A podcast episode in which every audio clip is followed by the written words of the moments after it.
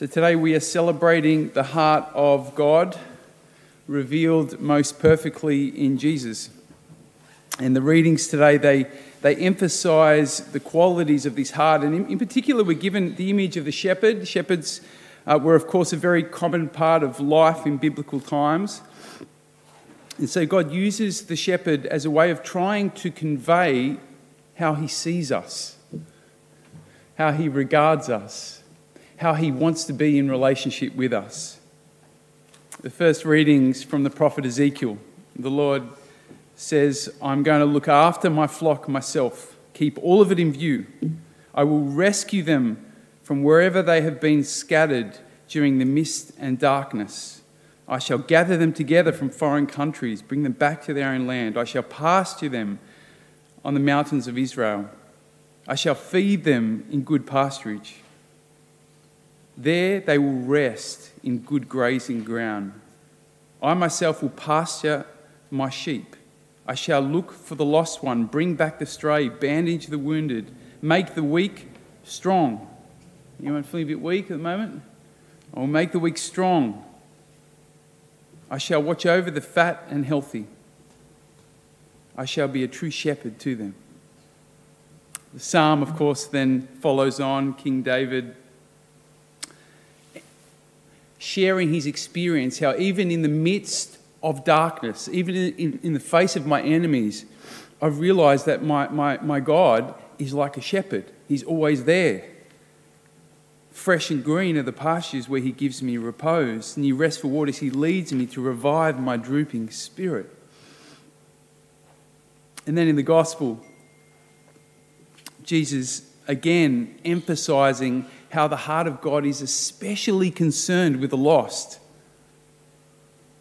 no one is disqualified from his care and his love. There will be more rejoicing in heaven over one repentant sinner than over 99 virtuous men who have no need for repentance. So when Jesus says that I am the good shepherd, what he's saying is that, that my heart embodies all of these qualities that you've heard about the shepherd. Right? I want to be in relationship with my sheep. I want to redeem you. I want to provide for you. I want to protect you. I want to satisfy you if you will allow me to. That's the qualifier, huh? If you will allow me to. Now, there is so much more that we could say about this heart of Jesus, the heart of God, but I want to focus today on St. Paul's words to us in the second reading. He says, The love of God has been poured into our hearts by the Holy Spirit, which has been given to us. You see, St. Paul doesn't just talk about this heart of Jesus out there somewhere. He talks about how this, this heart, this love, has been poured into our hearts. You see, he takes it out of the theoretical and he makes it intensely personal real for us, for each one of us. He says this, this heart of Jesus that we celebrate, this heart of the Good Shepherd, is, is given to us in the most personal way. It's poured into our hearts. And, and what he's, he's talking about a pouring here which is ongoing, which is abundant. It's given to you. Now, I, I suspect that all of us probably need to spend a little bit less time talking about uh, the Sacred Heart. it's good to talk about it, it's good to think about it, it's good to ponder it, right? But I suspect we all need to spend more time actually receiving this heart. Giving permission for this heart and this love to change us,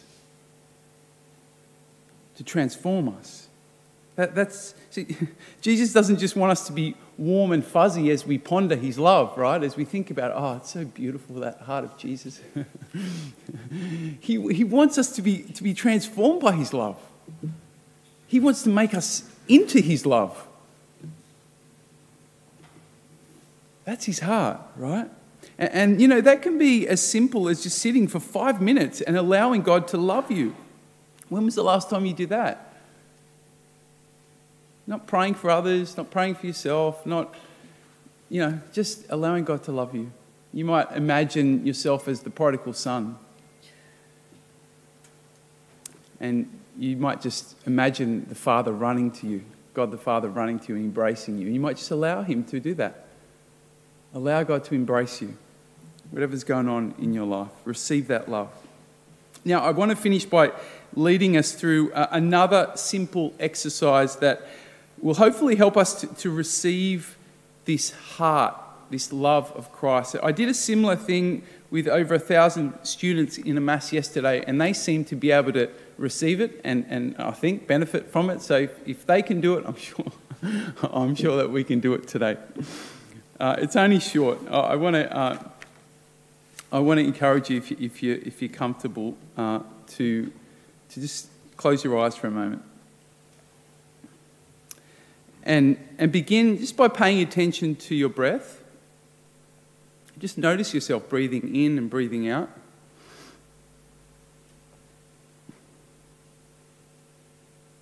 And see if you can also notice your heart beating. You might be able to feel it within your chest.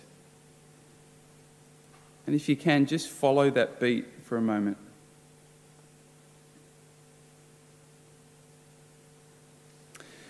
Now, the reason why you are breathing and the reason why your heart is beating is because God's Spirit is in you. It's this Spirit which gives you life, that holds you in existence. And that Spirit is divine.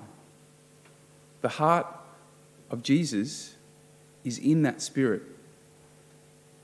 The love of Christ is in that spirit that is making your heart beat and it's enabling you to breathe, holding you in existence. It's there.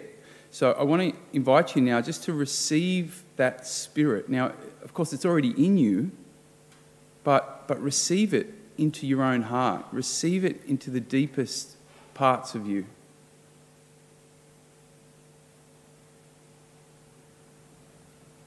Say yes to that spirit. You might even receive that spirit into some of the circumstances that you're really struggling with at the moment. Some of those parts of your life you're a bit shameful of.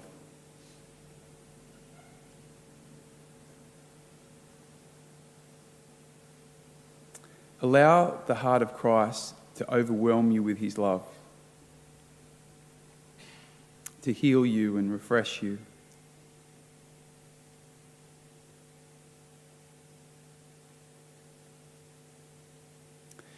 And when you're ready, you might just say thank you to Jesus for that love he pours into your heart. And then open your eyes.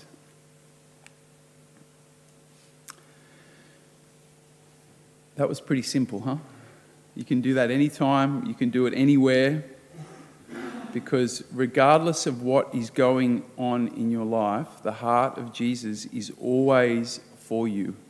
And that's what makes that heart sacred.